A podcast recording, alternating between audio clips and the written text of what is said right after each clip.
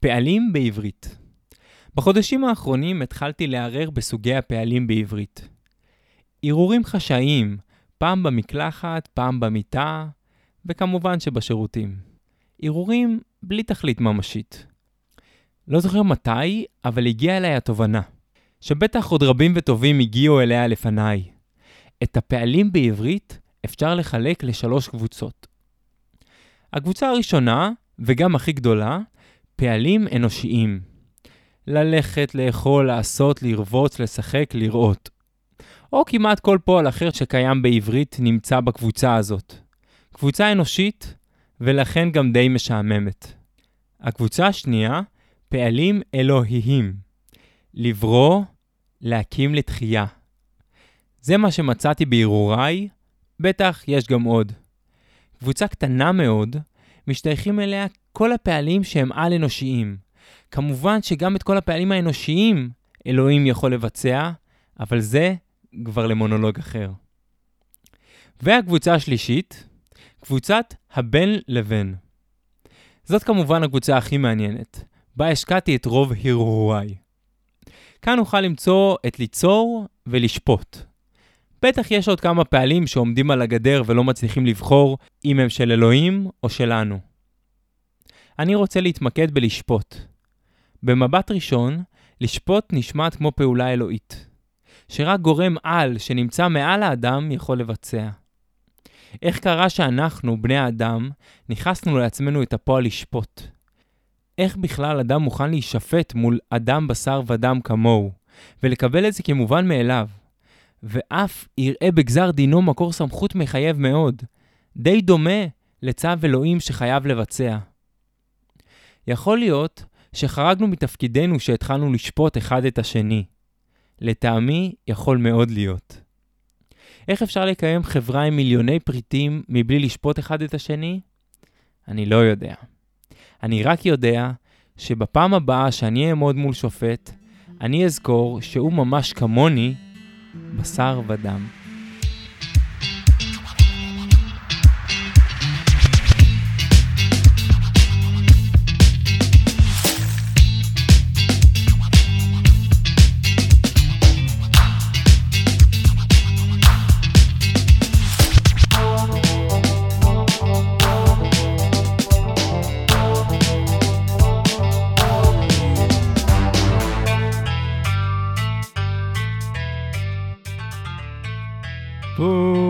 ברוכים הבאים לפרק ה-12 של החברים של משיח.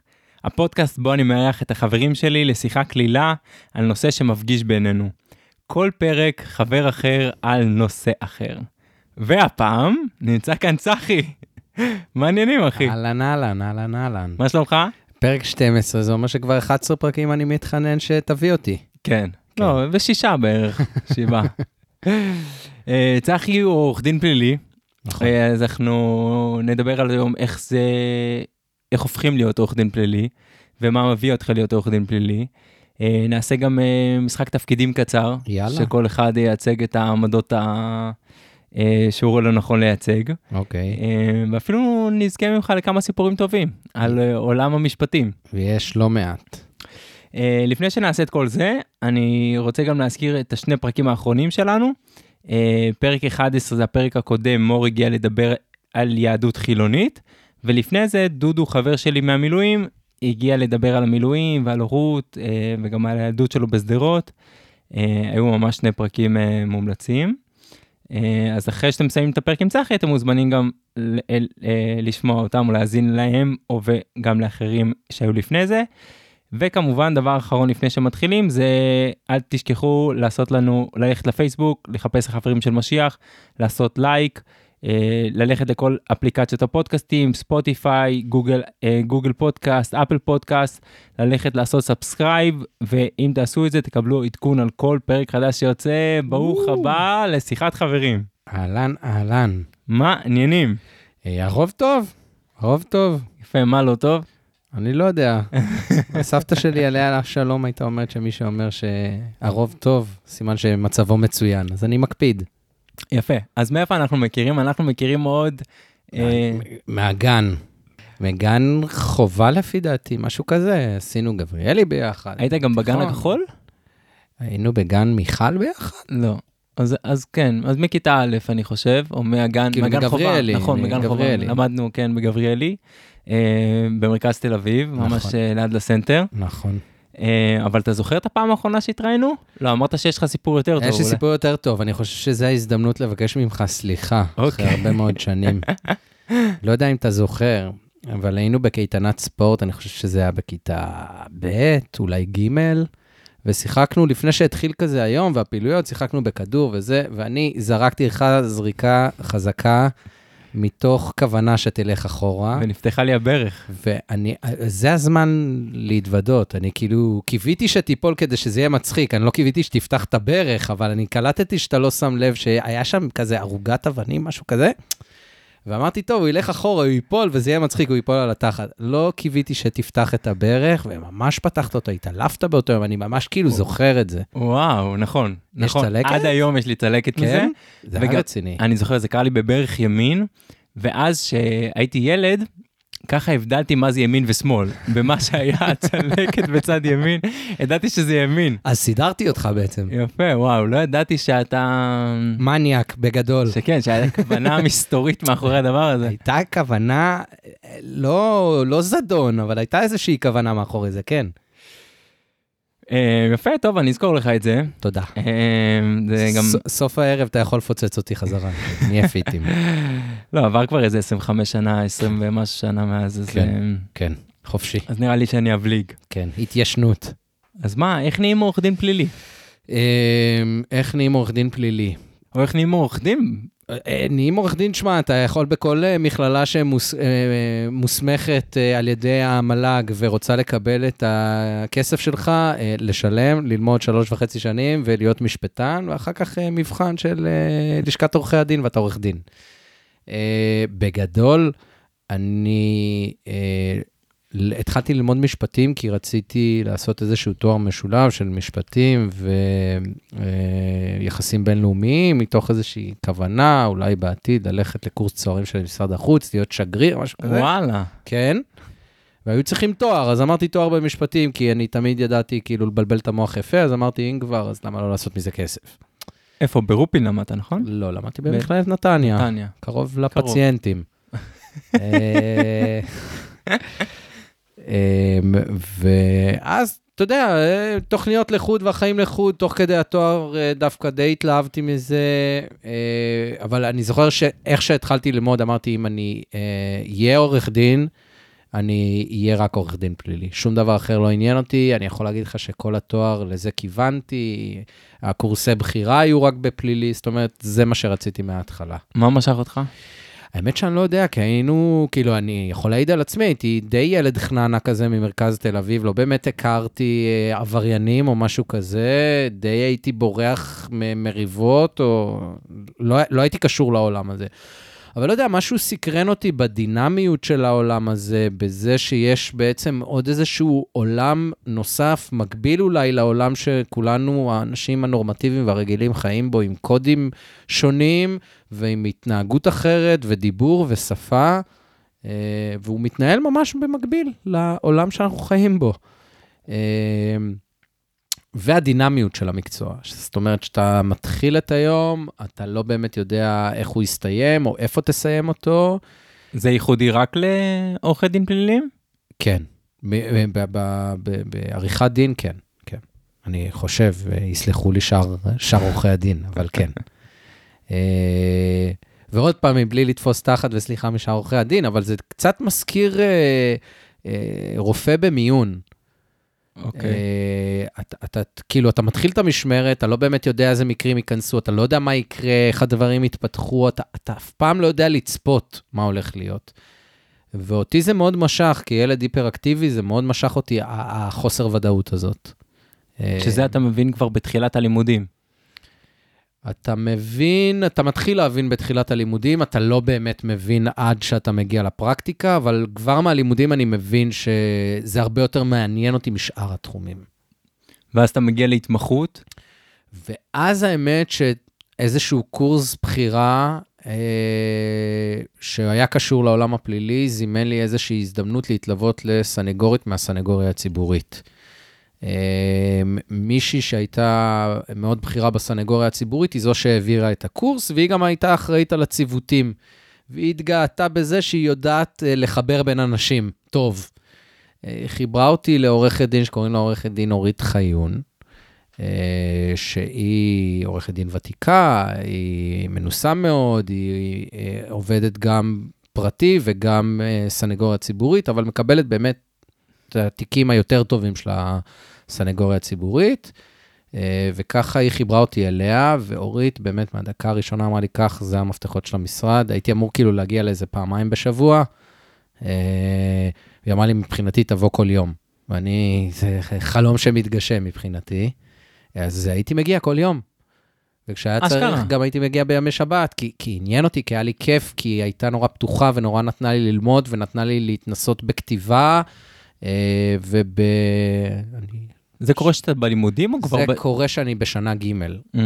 אה, אני אפילו לא מתמחה, ואני אגיד בסוגריים, כי תכלס די אסור, אפילו, אפילו יצא לי לדחות mm. איזה דיון או שניים, ו- וזה כאילו, וואו, מבחינתי היה פסגת כל החלומות.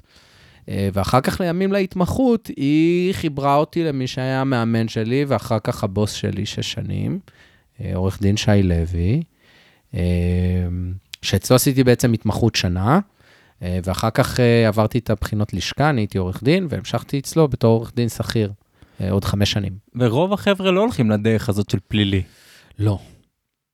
למה הם לא הולכים? כאילו, מה... מה... תראה, א', זה לא מקצוע שהוא קל, גם בגלל הדינמיות שלו והסיזיפיות שלו, וב', בוא נגיד... גם מפחיד קצת. בוא נגיד, תכלס, עזוב את המפחיד, גם כספית, במגזר האזרחי, חברות, חוזים, עושים הרבה יותר כסף, או, או עושים אחלה כסף בהרבה פחות מאמץ. Mm.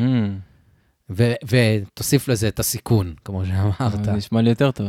אה, כן, כן, חד משמעית. כנראה שהרוב חושבים ככה. אגב, כל עורך דין פלילי שתדבר איתו יגיד לך, תשמע, אל תיכנס למקצוע הזה, זה מקצוע נורא, אל תעשה את זה על עצמך, זה לך תהיה, אה, לך לתחום הסייבר, לך לתחום החברות, לך לתחום החוזים, נדל"ן, אל תהיה עורך דין פלילי. בשיחה לפני שדיברנו, אז גם אמרת לי שהיה משהו בעבודה הזאת, או בתחילת העבודה, שגם השפיע לך מאוד על החיים האישיים שלך. נכון. בגלל שהעבודה הזו היא נורא סזיפית ונורא נורא עמוסה, אה, אני בעוונותיי, אה, שירתתי בגוז, וגם את המילואים עשיתי בפלגה, אני אומר עשיתי, כי בדיוק לא מזמן הודיעו לנו שאנחנו כבר לא אה, בכשירות מבצעית. מזל טוב, כן? מזל טוב. אבל... עוד לא קרה לי. בפלגת מילואים של אגוז. שהיא מבצעית לכל דבר. אז כל מבצע קטן שהיה וכל משהו הכי קטן שהיה, היו מקפיצים אותנו והיינו נכנסים עם החבר'ה של הסדיר. אז ממש אחרי צוק איתן, אה, ככה הייתי צריך אה, להתביית על ההתמחות, ובאה לי ההתמחות, וצוק איתן השאיר בי חוויה לא כל כך נעימה. אה, עוד פעם, ופה גם אתה נכנס לתמונה בתור לוחם. אני זוכר את החוויה שלי, הייתי גם בעופרת יצוקה וגם בצוק איתן. בעופרת יצוקה הייתי לוחם סדיר, ובעופרת... סליחה, כן, בעופרת יצוקה לוחם סדיר, ובצוק איתן הייתי כבר במילואים, והחוויות הן שונות לגמרי. עופרת יצוקה הייתי ילד בן 19, מתלהב ומבסוט מכל כדור שזז לכיוון שלי, וכל פצמ"ר שנחת אה, סנטימטר מהרגל שלי. ובצוק איתן באתי כבר בזוגיות יציבה. אה, זה היה לפני, אני לא, זוכר, לא חושב שהיינו מאורסים, אבל זה כבר היה הכיוון לגמרי. באתי, כבר גרנו יחד, אתה יודע, פתאום אתה בא בתור לוחם מילואים, וזה, וזה לא יפה להגיד שכאילו יש לך יותר מה להפסיד, כי זה ממש לא נכון, אבל אתה אה. פתאום, הראש הולך לכיוונים אחרים. אמ, ולהבדיל מעופרת אה, יצוקה שיחסית, יחסית עבר בשלום, אה, בצוק איתן היו לא מעט פצועים והרוגים מהיחידה שלי. ואני מלווה את היחידה הזו הרבה מאוד שנים, גם אחרי השחרור. אה, אני עדיין אה, לוקח חלק בהכשרות של אה, לוחמים במסלול, ויוצא לפגוש אותם במילואים אחרי, וכאילו יוצא שאני דמות שלא מתחלפת ביחידה, אבל כולם סביבי מתחלפים. וזה מלא ילדים צעירים, ואתה מגיע למילואים, וכולם בהתלהבות של לפני שנכנסים ללחימה, ומלא כיפים וחיבוקים לפני, ואתה זוכר אותי וזוכר אותי, ואת חלקם אני זוכר וחלקם אני בכלל לא זוכר. ופתאום, אחרי שיוצאים, אתה... אכלתי איזושהי כאפה של ילדים שראיתי יום לפני, לא חזרו. וצוותים של חבר'ה בני 19, שהתפרקו לרסיסים, כי היו צריכים לפנות חברים שלהם שהם, שהם פצועים. עכשיו, גם יצא לי לפנות פצועים בתור אה, לוחם סדיר, אבל זה היה אחרת לגמרי, וחזרתי הביתה. אה, אני, אני חושב ש, ש, שזה פוסט-טראומה, כי הייתי מתעורר אחר כך כמה חודשים אחרי, גם אה, עם אה, חלומות, ורעשים חזקים היו מקפיצים אותי.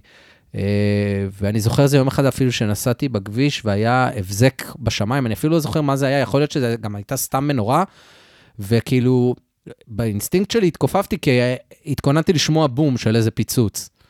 אה, והאמת שהתקשרתי לנטל אפילו, לקו של נטל, כן. אה, וזה עזר לך?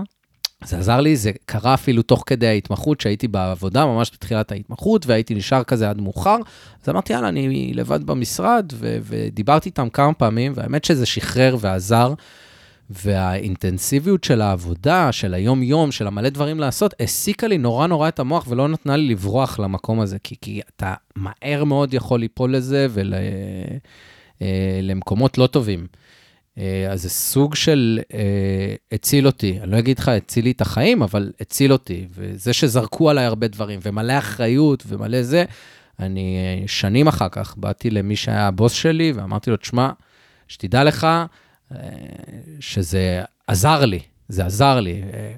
אשתי כאילו לא ידעה, אני אולי שנה שעברה סיפרתי לה שכאילו התקשרתי לנטל, זה היה משהו שנורא שמרתי, נורא. אה, אבל העבודה הזו זה משהו שנורא פיקס אותי וככה החזיר אותי לתלם. וואו, זה, קודם כל זה מדהים, אתה יודע שאני עושה את הפודקאסט הזה ומדבר עם חברים, אתה יודע שחלק אנחנו בקשר יותר טוב וחלק פחות, ו, אבל אני מגלה פה דברים שפשוט אתה לא יודע על אנשים, הם כאילו מול המיקרופון, הם אומרים דברים שהם לא אומרים ביום יום, נכון. ויש לנו פה איזשהו כזה מיקרו-קוסמוס שאנחנו יכולים לדבר על דברים ש... אתה נפגש עם מישהו אפילו על בירה ואפילו על שיחה חברית לא יוצאים. נכון. אה, שזה מאוד מעניין. עכשיו אני, אני יכול, דיברת על זה בהתחלה, גם אני הייתי לוחם וגם הייתי בסדיר בעופרת יצוקה ובמילואים בצוק איתן וממש ממש כמו שאתה אומר, אני בעופרת יצוקה, אה, אני לא רוצה להגיד עבר לידי, זה היה 15 יום אני חושב היינו בפנים וזו הייתה תקופה מאוד מאוד קשה. אה, אבל יותר סבלתי וזה לא משהו שליווה אותי אחרי זה, גם אולי בגלל שאתה חוזר אחרי זה לעשות קו אה, ולא יוצא לך באמת לחשוב על זה, אבל גם בעיקר בגלל שאתה ילד. ואת צוק איתן התגייסתי אחרי שהייתי אה, סוף שנה ראשונה. ואני חזרתי מצוק איתן, אולי פחות עם תסמונת של פוסט טראומה כמו שאתה מתאר, אבל בטח עם המון המון כעס שאגרתי בעצמי, אני חושב שבאיזשהו, באיזשהו, על סקאלה, כל לוחם הוא פוסט-טראומטי כן. במידה כזאת או אחרת. כן. אמ, אז אני, מה שעזר לי דווקא היה מאיר אריאל, אתה מבין? אוקיי. זה, זה מעניין. אמ, ו... אה, וגם לקח לי לפחות כאילו כמה חודשים טובים, חצי שנה להתאושש מה, מהטראומה הזאת. אה, אגב, אני לא יודע אם יצא לך לראות, יש את הסליחה על השאלה בערוץ אחד, בערוץ כאן. לא משנה, זה כאילו אוקיי. אה, פרק, כאילו, אה, כן, כן, כן, כן, כזאת, כן. אז יש גם פרק על פוסט טראומטיים. אוקיי. אה, זה מאוד מומלץ. באופן כללי זה נושא שהוא די מושתק בחברה שלנו. נכון. כאילו חברה של מצ'ואיסטים ששולחים נכון, את הילדים שלהם. מתביישים בזה. כן. אני מסכים. כמו שאמרת. אני, אני, כן, כן, כן, נורא שמרתי את זה לעצמי, אני מסכים. אז אני חושב שאתה עושה גם שירות גדול שאתה מדבר על זה. לגמרי. אה, ובטח גם אומר איך כאילו יצאת מזה, ודווקא העבודה האינטנסיבית הוציאה אותך מזה. כן. ולעזור לאחרים, כי בסופו של דבר זה, זאת העבודה שלך. זה נכון, כן. מעניין. Um, טוב, עכשיו, uh, אחרי שדיברנו איך הגעת להיות עורך דין, עכשיו קצת uh, אולי ניכנס לתוך הקרביים של העניין, uh, ואולי לנושאים הפחות uh, אולי נעימים, כן? יאללה, תן בראש. עורך דין פלילי עורך דין פלילי, יש לו קונוטציה שלילית מאוד, או תדמית מאוד מאוד שלילית בציבור. סנגור פלילי. סנגור פלילי. סנגור. אוקיי. כי אני, יש פרקליטות, יש טובים, אז הם נ- בצד של הטובים, נכון, ויש את הסנגור שהוא כביכול בצד של הרעים. יפה. אז אתה מרים לי, כי, להנחתה, כן. להנחתה, כן, כי עכשיו אנחנו נשחק משחק תפקידים, אוקיי. שאני אהיה, אה, אנחנו נ- נעשה כאילו, כן, זה צריך להיות כאילו חברי וזה, אבל אתה תהיה הסנגור או העורך- דין של עורכי הדין הפליליים, ואני הקטגור, זה שאומר מה הוא אה, חושב שפחות, או נותן כמה נקודות שהן לפחות בר- בראות עיניי, פחות אה, משרתות את המטרה שלנו כחברה. אה, למרות שעכשיו זה קצת קשה לי, אחרי שאתה יודע, נתת פה את הנאום על ה... ככה, על הטראומה הזה, ככה, יהיה לי קשה להיכנס בך באמת. לא, תיכנס חופשית. תחזיר לי על ה- על הנפילה. לא, אבל מראש אמרנו שאנחנו לא נעשה, לא נעשה את זה. כל המטרה של הפודקאסט היא להיות חברית, ואנחנו נעשה את זה לא, ב, לא בקטע של להיכנס אחד בשני, אלא. כדי לעורר את השיחה ו, ברור. ולהציג עמדות, אה, אה, עמדות אה, שונות. אז אני אתחיל, אם זה סבבה. בטח. אה, אז הטיעון... אגב, התביעה היא זו שמתחילה בדרך כלל. אה, יפה, אנחנו- מה זה אוקיי. בדרך כלל? היא זו שמתחילה, אז אנחנו בסדר, אנחנו אה. בסדר הנכון. אוקיי, יפה, למדתי. אוקיי. אוקיי, מעניין, למדתי. אה, אז אני אציג את התביעה. אז הטיעון הראשוני זה נראה לי הטיעון הקלאסי. אני, אני כתבתי לעצמי מוסריות, כן, עם גרשיים, כאילו לא... בעצם עורך דין פלילי מגן על עבריין שבהרבה מהמקרים הוא יודע שהוא עבריין, אה, ומנסה להוציא אותו עם עונש מינימלי עד כדי, אה, זיכוי.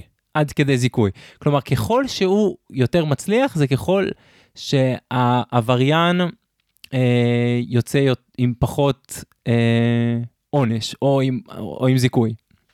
זה בצורה הכי פשוטה שאפשר להציג את הדברים, אבל, אבל כן, אבל תחשוב שסנגור פלילי, בעצם ההצלחה שלו מעידה על כישלון של המערכת הזאת. תחשוב כמה המערכת של המשטרה, הפרקליטות, כמה כוח יש להם, כמה חזקים הם. כישלון של המערכת? איזשהו כישלון מקומי לצורך העניין. כי אם אני מצליח, אנחנו לא, עזוב שנייה זיכוי בצד, אם אני מצליח לגרום להפחתה בעונש, סימן שאני, לא נותנים לי אה, עונשים יותר קלים כי יש לי עיניים יפות, נותנים לי עונשים יותר קלים כי אה, הראיתי שיש כשלים כאלה ואחרים בתיק שהמדינה מנסה לבסס. ולכן אני סוג של גם בא ומטיף למערכת הזאת, בואו תראו, בואו תעשו את העבודה שלכם כמו שצריך. אה, משטרה, יחידה חוקרת, תחקרו כמו שצריך לחקור. תרצו להגיע לחקר האמת באמת, ולא הרבה פעמים אה, לזרוק חצים ולצייר את המטרה מסביב. נכון, אבל הרבה פעמים ה- ה- הכשלים האלה הם כשלים סמנטיים. כלומר, הרי ברור לכולם, או שזה, זה, בוא נגיד, לאדם הסביר, זה מונח משפטי, אז אולי אני לא יודע להגיד אותו, אבל לבן אדם שמסתכל מהצד, הכשלים הסמנטיים האלה נראים לא חשובים, לא עקרוניים, אולי במשפט הם מאוד עקרוניים, אבל אני כאזרח, או אני חושב שגם האינטרס החברתי, או שלנו כחברה, שהבן אדם הזה ירצה עונש משמעותי, בין למען יראו וייראו, בין למען שהבן אדם הזה לא יסכן אנשים אחרים, ובגלל כשלים אה, סמנטיים כאלה או אחרים, הוא או יזוכה, או שיומתק לו עונש בצורה משמעותית. זה כמעט אף פעם לא יהיה כשל סמנטי. זה אה, בוא, יהיה, בוא תן דוגמה לכשלים באמת. לצורך העניין, הנה, אנחנו נתחיל כבר עם הסיפורים. יאללה, תן, תן, תן. אה, לצורך העניין, אה, תיק שאני ניהלתי, בחור אה, בדרום, הוגש נגדו כתב אישום על החזקת אה, נשק, מצאו נשק ברכב שלו, אוקיי, במושב האחורי, רק הוא משתמש ברכב, באה המשטרה לחיפוש, אהלן, מר בחור, בוא תראה, יש לנו צו, בוא פתח לנו את האוטו, אופס, מה אנחנו מוצאים? נשק ארוז ומוכן. על הכיפאק, הבן אדם אומר, תשמעו, אין לי מושג מאיפה זה הגיע, זה לא שלי. זה לא שלי, השתילו לי את זה, עשו לי, אה, ואז אתה תגיד, אוקיי, נכון, בטח, השתילו לך, עשו לך, כי גם לי אה, יכול אה, לקרות כזה דבר, ולמי מאיתנו לא קרה שמצאו לו נשק במושב האחורי? והבן אדם מתחנן לחייו, מהשנייה הראשונה, ו- ו- וחלק מהדברים הם מצולמים, ואומר, תשמעו, זה לא אני, שתלו לי, שתלו לי, תעשו לי פוליגרף, תעשו מה שאתם רוצים, זה לא אני. כן. אני מקבל את התיק במצב הזה. אוקיי? המשטרה, אני יודע כנתון שהמשטרה הגיעה על בסיס איזשהו מידע מודיעיני. מישהו אמר שלאותו בחור יש נשק ובדיוק איפה נמצא הנשק. בסדר? אותו מידע אה, חוסה תחת חיסיון. בסדר? המדינה אה, מגינה על אותן מקורות מודיעיניים מהסיבה הפשוטה, כדי שאנשים ימשיכו לשתף פעולה עם המשטרה. זאת אומרת, אם אני עכשיו בא אה, לקצין מודיעין ואומר לו, למשיח, אה, הוא מתעסק בסמים, אז הקצין מודיעין לא ייתן שיחשפו את השם שלי, כדי שאני אמשיך לתת לו את הדברים האלה. הרבה פעמים, אגב, אלה שנותנים את המידע הם עבריינים בעצמם, והרבה פעמים זה מערכת יחסים של תן וקח. זאת. אומרת, אה, קח את משיח שמתעסק בסמים, אבל בינתיים כשאתה הולך למשיח, אני אוכל להמשיך בפעילות שלי, כי הבאתי לך איזשהו צ'ופר. כן, אבל אתה הולך, נראה לי, למקום שקצת קל לך ללכת עליו, שהוא המקום הנוח הזה של החוסר ודאות, של, אה, אני לא יודע איזה תיקים אתה מייצג, אולי עוד נדבר על זה, נדבר.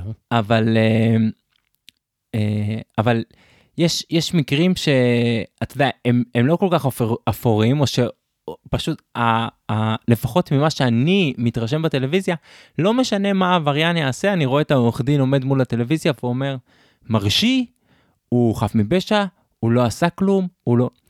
עכשיו, אז אני במקרים אני- כאלה, אגב, יעדיף לא להתראיין. לא להגיד מרשי חף מפה. קח לדוגמה את התיק המתוקשר של אה, שירה איסקוב, נכון? כן, אה, אני, אם הייתי מייצג אותו, ואגב, אני יכול להגיד לך שגם זה בטח יעלה בהמשך, אבל זה מבחינתי תיק שהוא איזשהו קו אדום, שלא הייתי לוקח, גם אם היה פונה אליי. ובהנחה וכבר הייתי לוקח, וזה לא היה קו אדום עבורי, לא הייתי יוצא ומתראיין. אבל זה מסוג התיקים שכמו שנתת דוגמה, לא תהיה פה, אני עכשיו יכול להגיד לך, לא, לא, לא רואה פה איזושהי הנחה שתהיה איזשהו אה, פרס. מצד שני, אה, ולא בסמנטיקה, הייתה מלחמה, ויש עדיין מלחמה תקשורתית מאוד מאוד גדולה, שלא יגיעו להסדר טיעון איתו. נכון. שזה מתחבר למה שאמרת, נכון? נכון, ש, ש, נכון. שעושים איזשהו אה, סמנטיקה ו- אני גם ומקלים חושב. שראוי. מה המשמעות של לא להגיע איתו להסדר טיעון, אתה, אתה יודע? תספר לי. לא. אז המשמעות של לא להגיע איתו להסדר טיעון זה לנהל את התיק הזה מההתחלה עד הסוף. אה, זה אומר שכל העדים בתיק צריכים להישמע, זה אומר שאותה שירה מסכנה שעברה את החוויה הטראומטית והמזוויעה שעברה, שאין חולק שעברה אותה, תצטרך להגיע לבית משפט, לעלות על דוכן עדים, להישאל שאלות על ידי עורך הדין שמייצג את ה... את, אה, הוא היום גם הגרוש שלה, אה, ולחוות את כל החוויה הזו שוב. למה?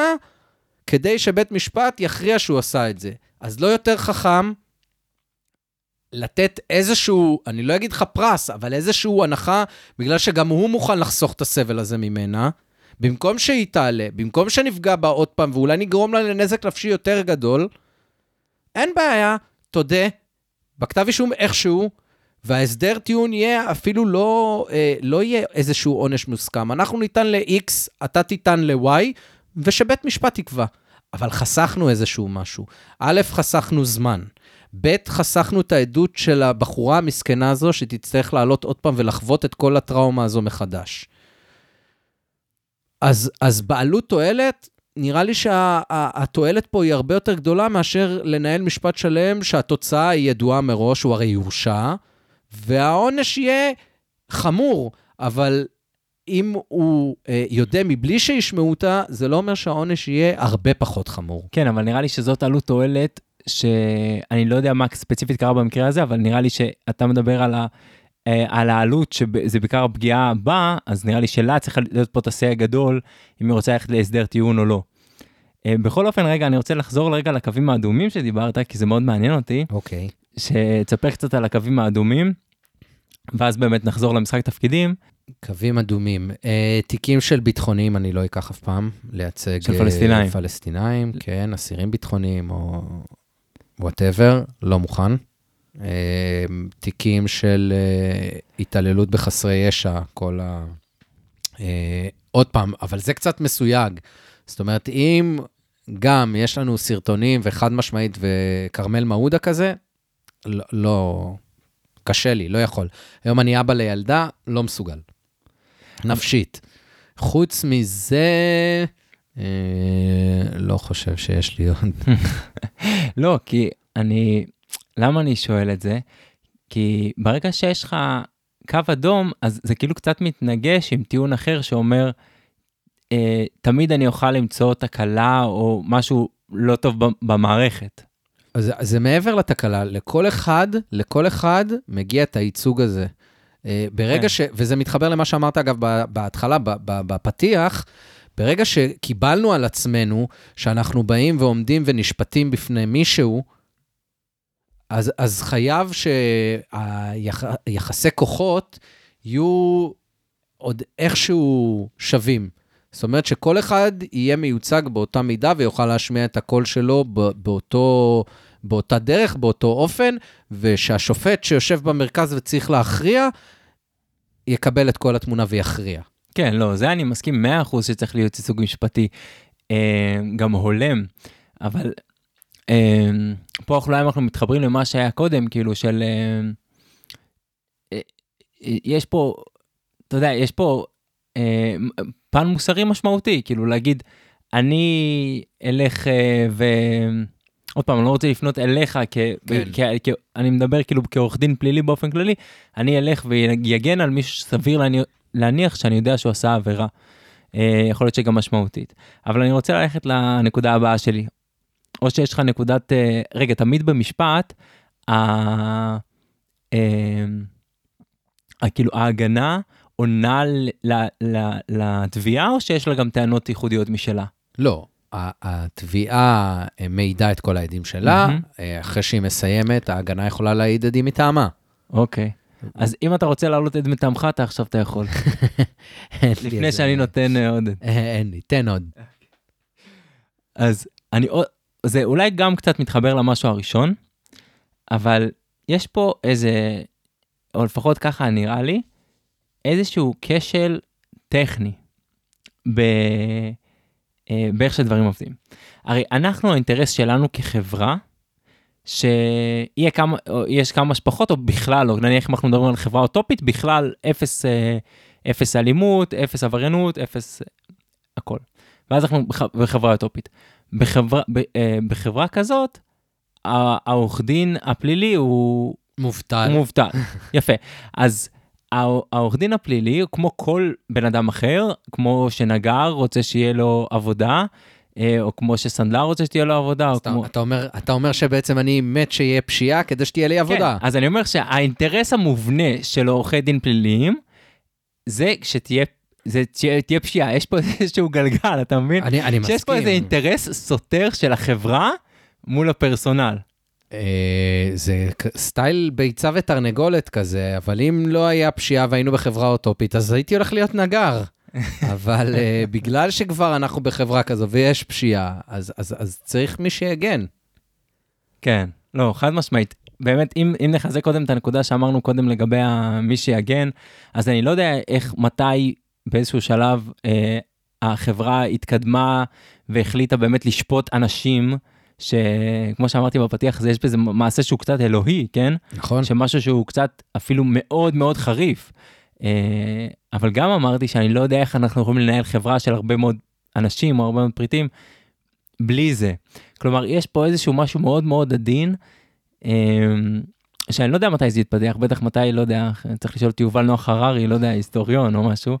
אה, אבל לך אחורה אבל- אפילו לתנ"ך יש לך, נכון. כאילו, מה- מהימים ההם. לא, אז, אז נכון, אז פעם גם האמינו שמלך, יש לו גם אה, יכולות אלוהיות, הוא חצי אלוהים, אז אולי כן אתה יכול להבין למה אתה יכול כן. להעמיד מולו, אבל פה זה כבר, אנחנו כבר אחרי זה, מבינים שאנחנו כבר בשר ודם, ו... אה, לא, אז נו- נוצר פה איזשהו, איזושהי, יש פה איזשהו כשל שוק כזה, שהעורך דין... אבל, אבל בדיוק בגלל זה, ובגלל כלומר, אתה שמח מערכת- שמישהו מתקשר אליך. אני שמח כי, כי, כי מן הסתם כן, זה פרנסה שלי, אבל, אבל זה מתחבר גם למה שאמרת, בגלל שהמערכת היא לא אלוהית, ובגלל שאנחנו, מדובר במערכת שהיא של בשר ודם, אז, אז גם היא יכולה לטעות. ופה בדיוק נכנס הסנגור הפלילי. נכון, אבל השאלה אם זה לא מזין את עצמו. כלומר, אם לעורך דין הפלילי אין אינטרס, כלומר, אני לא חושב שהוא יוזם פשיעה, אבל בזה שהוא מגן על פושעים, אה, זה לא בעצם מקדם פשיעה. הוא, מצד אחד אני יכול, אתה עוד פעם יכול להגיד הוא מגן על פושעים, מצד שני הוא גם מגן על המערכת.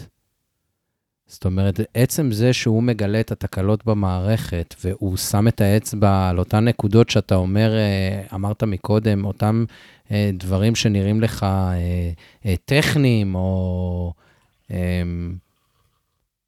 עצם זה, הוא גם מלמד את המערכת לפעמים הבאות. בפעם הבאה שאתם באים, בפעם הבאה שאתם מביאים ועושים תיק, אתם תעשו אותו כמו שצריך. כי אם לא, אנחנו נגיע לאותה נקודה.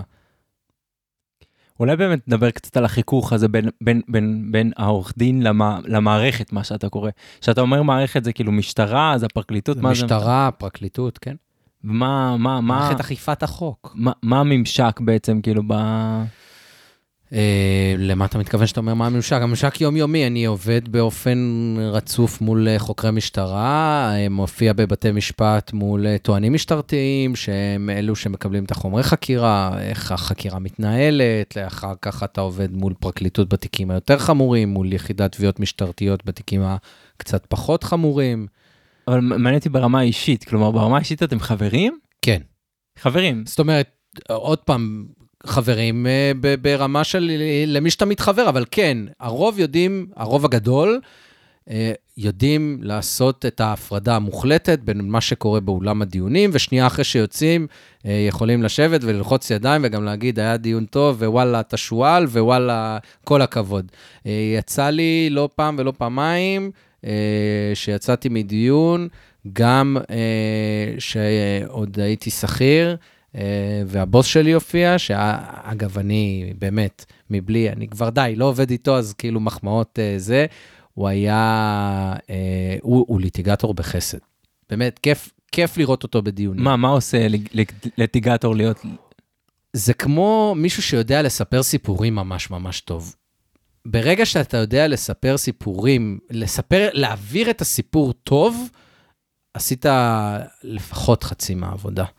זאת אומרת, גרמת, עניינת את מי שיושב מולך, גרמת לו להקשיב לך ולהגיד, וואלה, לא חשבתי על זה. וואלה, יכול להיות שהוא צודק, עשית יותר מחצי מהעבודה.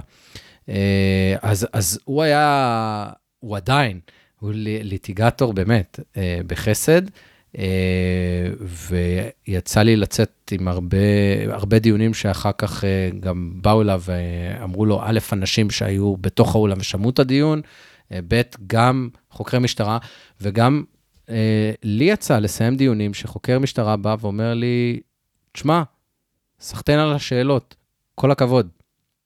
וואלה, ולפני שנייה, כאילו, מעניין. פיצוצים בתוך האולם. יפה. האמת שזה מעניין לדעת להבין את הדינמיקה, כאילו... צריך, חייבים לדעת לעשות את ההפרדה. בסופו של דבר, אתה יודע, אף אחד לא באמת בא נגד מישהו, וגם אם אתה מתעצבן, וזה באמת מעצבן אותך תוך כדי דיון, אז, אז אתה גם מבין שזה שעומד מולך הוא לא זה שבהכרח אחראי על זה, אבל אתה אומר, יאללה, כאילו, תעיר אז את החברים שלך, ושיעשו את העבודה כמו שצריך. כמה זה שואו? כאילו, זה, זה, כמה זה משחק? זה כמו שבטירונות המפקד צועק עליך, וזה כול, זה ברור לכולם שזה זה- משחק? זה כבר קשור לסטייל של עורכי דין. יש עורכי דין שנורא מתלהמים ונורא ונורא ונורא, וזה הסטייל שלהם. אתה יודע, זה כל אחד, וכן, יש בזה איזשהו פן משחק, ויש כאלה שלא יצעקו ולא יתלהמו וידעו להעביר את הדברים שלהם, ויש כאלה גם שיהיו, שהם עורכי דין מצוינים וגם יעמדו ויקריאו מדף. וואלה. כן, וזה לא משפיע על ה... לא. כי, ברג... כי, כי, כי זה שיקריא מדף, הוא ידע להקריא את הנקודות בצורה הכי חדה שאפשר, ויפגע בדיוק בנקודה. מה הסטייל שלך? אה, אני, אה, יש בי גם מן, ה, מן המשחק אה, אבל אני מאוד מקווה שלא מוגזם מדי. כי, כי זה לא נראה טוב, כי יצא לי לראות וזה באמת לא נראה טוב. כאילו, סתם מתעצבן, או סתם צועק, או סתם... זה לא נראה טוב. אז אה, איזשהו איזון עדין. אתה נמצא בבית משפט ואתה מגן על הנאשם שלך, זה משהו שאתה, אתה, אתה, אתה, אתה הכי בתוך זה? כאילו, מה, אתה כן. הכי מושקע בזה. כן, אתה רוצה להצליח בתיק. עזוב שנייה את הנאשם. כאילו, זה לא קשור כבר לכסף, נכון? זה כבר קשור יותר לכזה לאגו, ברור, לגבריות, כאילו? ברור, יש בזה מלא אגו. יש בזה גם מלא אגו בשלב מסוים, ולפעמים אתה נורא צריך להיות זהיר, כי, כי כמו שאתה אומר, האגו הזה גם לפעמים יכול קצת לעוור ולסנוור, אז אתה צריך כל הזמן להיות, כל המערכת, כולל הכל, כולל הסנגור, היא מערכת מאוד מאוד מאוד עדינה. אז אתה צריך להיות מאוד עדין גם בקטע הזה, ולדעת שלשים לפעמים את האגו בצד, ואת ה... את ה... עכשיו אני רוצה להביא זיכוי, ולדעת לפעמים גם לנהל את הסיכונים של הלקוח שלך, ו- ו- ולדעת להגיד לו, תשמע, עד פה, אני לא לוקח סיכון מעבר לזה. Uh, אני פה, זה עסקה שאתה לוקח. Uh, אני יכול לספר לך סיפור, uh, שניהלנו תיק uh, שהיה תקשורתי, איזשהו תיק אונס שהיה קשור לשייטת 13. Uh, הבחור שאנחנו הצגנו טען uh, שלא היו דברים מעולם, ושהכול היה בהסכמה. אגב, עוד איזשהו מיתוס שצריך לשבור על תיקי אונס. 90% מהתיקי אונס, אם לא יותר, אני סתם כאילו זורק אחוזים ש... ש... שלא ייתפסו לי על סבבה, ה... זה לא, חזק. שלא, ייתפסו לי על הזה, אבל זה לא באמת המקרה אונס של בני סלע שתופס איזושהי בחורה בסמטה, ברור, וקורע ברור, אותה. ברור. רוב רובם הגדול של מקרי האונס זה אה, קמים ונופלים על שאלת הייתה הסכמה או לא הייתה הסכמה, או גם אם הייתה הסכמה בהתחלה, תוך כדי האקט פתאום למשהו ספציפי אמרה שהיא לא מסכימה והמשכת, אתה יכול למצוא את עצמך נאשם בתיק אונס. אז זה היה מסוג התיקים האלה של אה, כן היה בהסכמה או לא היה בהסכמה, זאת אומרת, לא הייתה מחלוקת על הדברים אם קרו או לא קרו. אה, הכתב אישום היה מאוד מאוד חמור. כתב אישום שאם אתה מורשע בו, העונש יכול גם להיות דו-ספרתי בשנים. וואו. אה, והניהול הוא מאוד מאוד עדין, והמתלוננת, שהיא העדה המרכזית, עלתה והעידה, והייתה חקירה נגדית של משהו כמו שבעה דיונים, וואו. אוקיי? מה זה דיון? מחבר כמה אותי- זמן זה? זה מח... עוד פעם, זה היה דיונים שהם התחילו ב-9 בבוקר והסתיימו ב-4 אחרי צהריים. כאלה שבע? כן. שיהיה על הדוכן? שיהיה על הדוכן. וואו. אז, אז זה גם מחבר אותי למה וואו. שאמרתי לך על אה, שירה איסקוב, וואו, רחמים, באמת. אוקיי? רחמים. ואני באמת יכול להגיד לך שעשינו עבודה ו... ו רגע, וחקר, ואתה מתשאל אותה? אני פשוט חייב... אתה מתשאל אותה באותה? אה, אתה, אתה מתשאל, אתה חקירה נגדית. כן. אה, ואיך אתה מרגיש באותו רגע שאתה שואל אותה, כאילו, שאלות כאלה?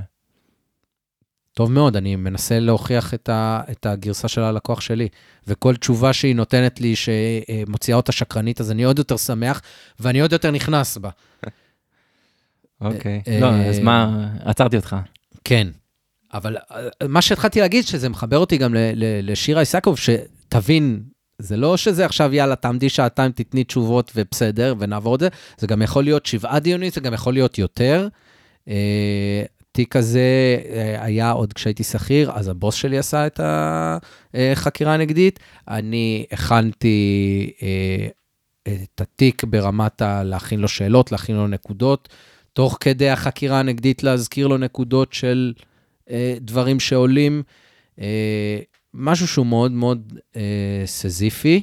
ואז, ובסופו של אה, דבר, אחרי איזה שבע ישיבות, אה, כשתוך כדי בין ישיבה לישיבה מתנהלים גם במקביל מגעים של משא ומתן עם, עם פרקליטות, אה, והיו איזה, שהן הצעות, ואנחנו רואים שה... שהדיון מתקדם, והיא אה, יוצאת דוברת שקר בהרבה מאוד דברים, ומרגישים שההרכב של השופטים איתנו... איך אתה מבין? אתה באותו רגע מבין שהיא אומרת משהו ש- שהוא שקרי?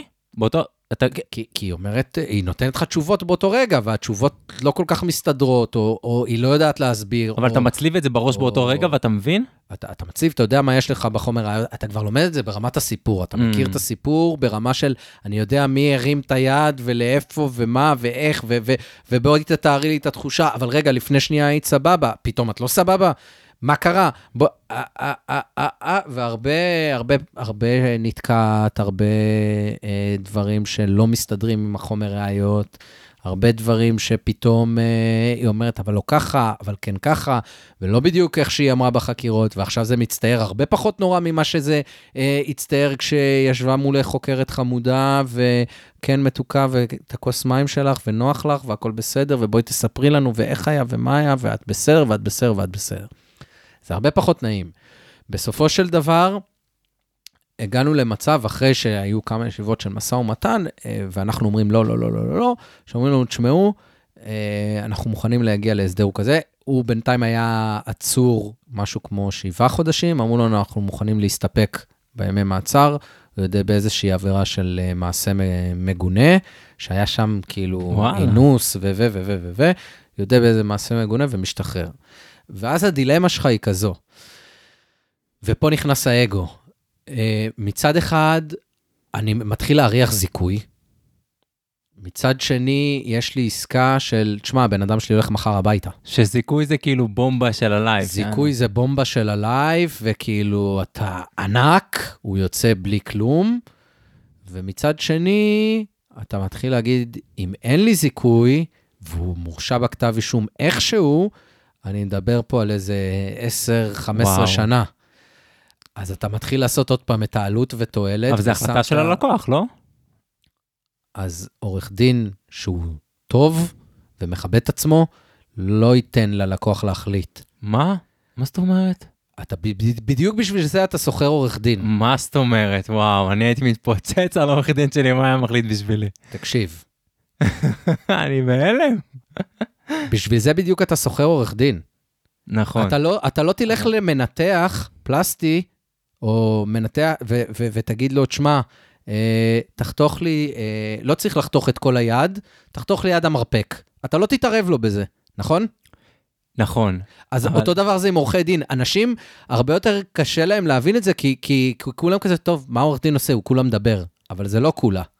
ויש לא. הרבה מאוד מסביב שאנחנו קולטים ואנחנו יודעים ואנחנו רואים ואנחנו מבינים, שבסופו של דבר מביא אותנו ל- ל- לקבל את ההחלטה שהיא המושכלת והיא הנכונה יותר, מאשר שהלקוח יבוא ויגיד, לא מעניין אותי, זיכוי, זיכוי, זיכוי, ואחר כך, כשהוא יורשע ויקבל 15 שנה, כמובן שגם העורך דין יהיה אשם. של איך לא מנעת ממני. כן, וואי, אבל השאלה אם זה כאילו, יש פה איזה משהו שהוא... הרי את, אתה בא כוחו, כלומר אתה... נכון? ובתור בא כוחו אתה אמור להביא אותו לחוף מבטחים. נכון. לא, אבל אני לא יודע אם להחליט בשבילו, הוא עדיין כאילו בן אדם, גם אם אתה הוא אמור רשם. להציל אותו הרבה פעמים, להציל אותו, אומר גם מעצמו. להציל אותו מעצמו. כן. כי הרבה פעמים הוא מעניין. יפעל נטו מתוך רגש, כשאתה מנטרל את הרגש. זה אולי גם איזה פעולה כזאת אלוהית, אתה יודע. יכול להיות. יכול להיות, אז אני יוצא מפה חצי אלוהים. לא, להפך, אתה... בסופו של דבר, שכנענו אותו גם אה, בתור מישהו שכאילו אמר, אני חף מפשע, אני חף מפשע, אבל כשאתה שם את, ה... את העלות תועלת, אתה מבין שאין מה לעשות והולכים על ההסדר. אה, וואו. אז הוא כאילו לא רצה ו... הוא לא רצה, והוא חתם. אבל בסופו של דבר הוא חתם, ועלה בשלב מסוים והודה בכתב אישום מתוקן מאוד מאוד מאוד מאוד מאוד, אבל, אבל הודה לצורך העניין בעבירות שהוא אמר, אני מבחינתי לא, לא, לא עשיתי. וואו, איזה מטורף. האמת שאני יכול, כאילו... אני יכול לתת לך מה? קונטרה לסיפור אחר, שמה שהתחלתי לספר לך עם, ה, עם, ה- עם הבחור מהדרום, זה ששמה בעצם לא היה יותר מדי ראיות חוץ מזה שמצאו את הנשק באוטו שלו. ומה שעשינו, זה הגשנו בקשה אה, לחשוף את המודיע. מי נתן את המידע? כי אנחנו אמרנו שהלכנו עם הגרסה של הלקוח, שאומר, הפלילו אותי, אז אני רוצה לדעת מי המודיע. עכשיו, זה תרגיל שעושים אותו לא מעט, אבל הכמות פעמים שהוא מתקבל, הבקשה הזו היא קטנה מאוד מאוד מאוד, וזה צריך להראות באמת נסיבות חריגות, אבל אנחנו באנו וטענו טענה מאוד מאוד פשוטה. אין לי איך לנהל קו הגנה בעצם. אני אומר שאני חף מפשע, המדינה אומרת, מצאנו אצלך באוטו, אני אומר, הפלילו אותי. לכם יש מישהו שהנתון זה שבא ומסר לכם מידע, אני אומר, זה שמסר לכם את המידע הפליל אותי, אבל הוא חוסה תחת חיסיון, אתם לא נותנים לי לחקור אותו. אז איך אני אוכיח את, הט- את, ה- את הטענות שלי?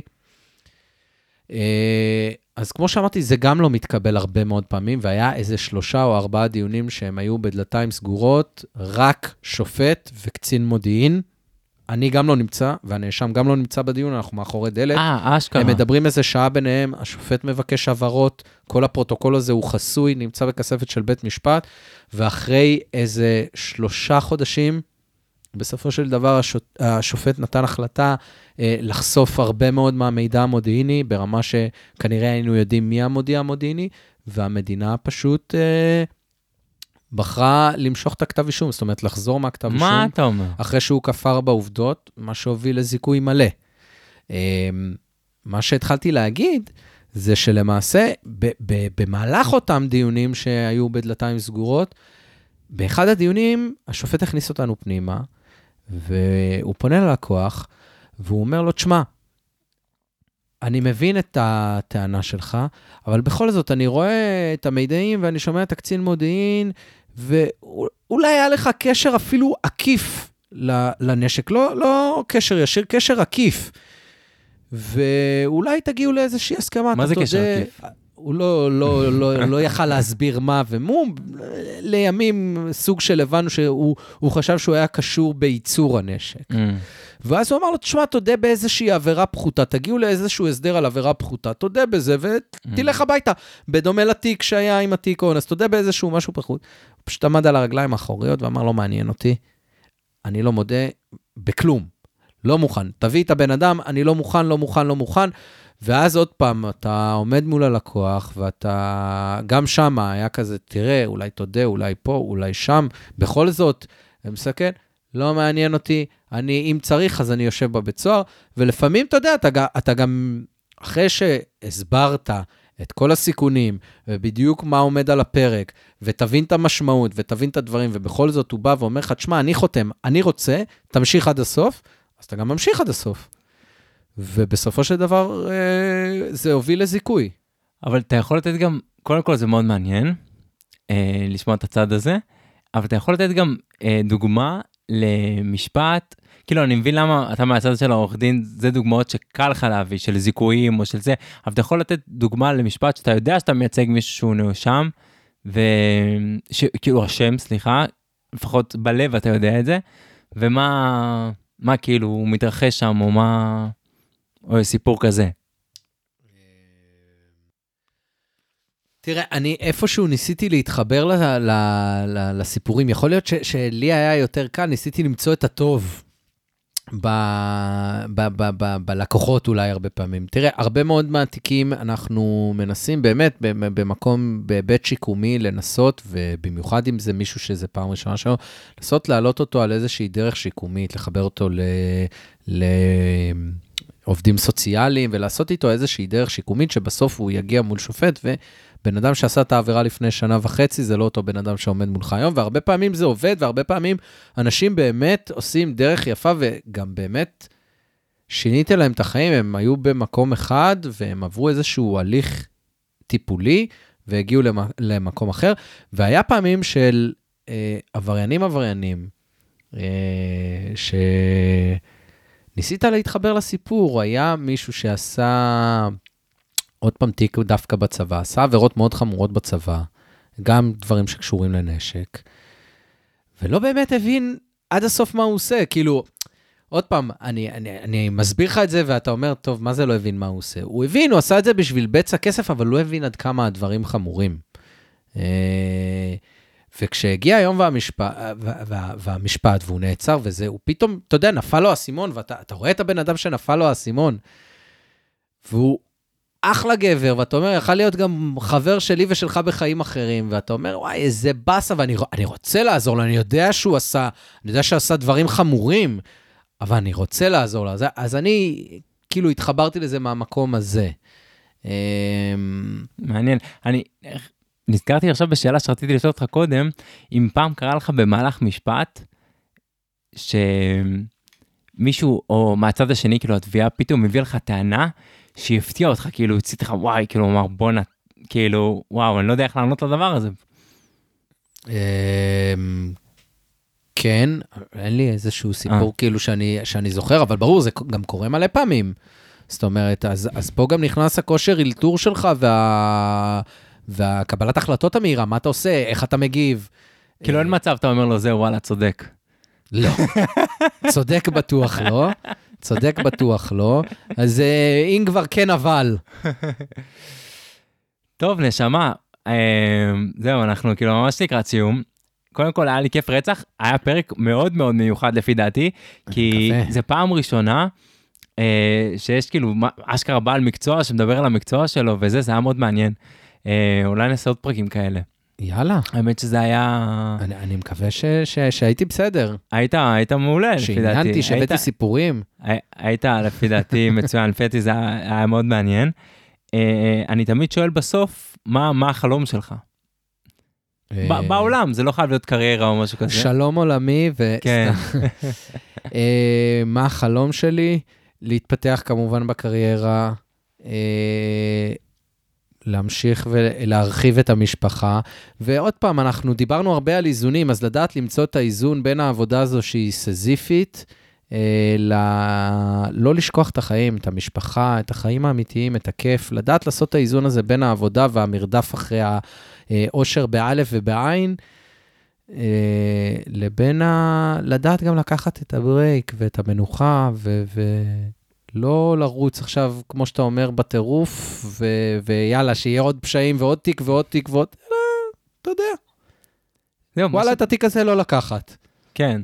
פתאום, פתאום חשבתי, איך אתה יוצא לחופשה? אתה יכול לצאת לחופשה, לחודש נניח ב- בחו"ל? תראה, עכשיו שאני עצמאי, אז החיים יותר קלים, אבל uh, אתה חי על הטלפון, אה, זה לא פשוט. כשאתה עצמאי, שישי, שבת, חגים. תמיד זמין. וואו. תמיד, 24/7, וואו. הטלפון דבוק ליד. היה לי דיל אה, בתור שכיר, שגם כשאתה משתין, אתה משתין ביד אחת, ביד השנייה הטלפון. וזה משהו שלקחתי עם עצמי גם, כאילו, לקחתי איתי גם ל- ב- ל- לעצמאות. כשיצאתי לדרך עצמאית, זה כאילו, כל שיחת טלפון, זה יכול להיות התיק הבא והדבר הבא, אין מצב שאני לא עונה. אין מצב, אין מצב. אין מצב שהטלפון על שקט, תמיד, כאילו. אמצע הלילה אני אני עונה. רק שקט, אחי, רק שקט. אני לא מכיר, אני משתגע על אשתי, נגיד, שהטלפון שלה שקט. אני אומר, כן. איך את יכולה לחיות ככה? אני, אין מצב כזה. מטורף. אמ, זהו, אחי, סיימנו. מה זה תודה שבאת? ייי, היה לי מה זה כיף, ממש. תעשה ספיישל, אני רוצה לבוא עוד. פעם. אמ, זהו, אני מזכיר לי להירשם אה, לפודקאסט. לחפש אותנו בפייסבוק, החברים של משיח, לחפש אותנו בספוטיפיי, באפל פודקאסט, בגוגל פודקאסט. תעשו subscribe, הירשמו תשמעו עוד פרקים. וזהו, תעשו אהבה לא מלחמה. אמן. תודה שבאת, אחי. יאללה, תודה שאירחת.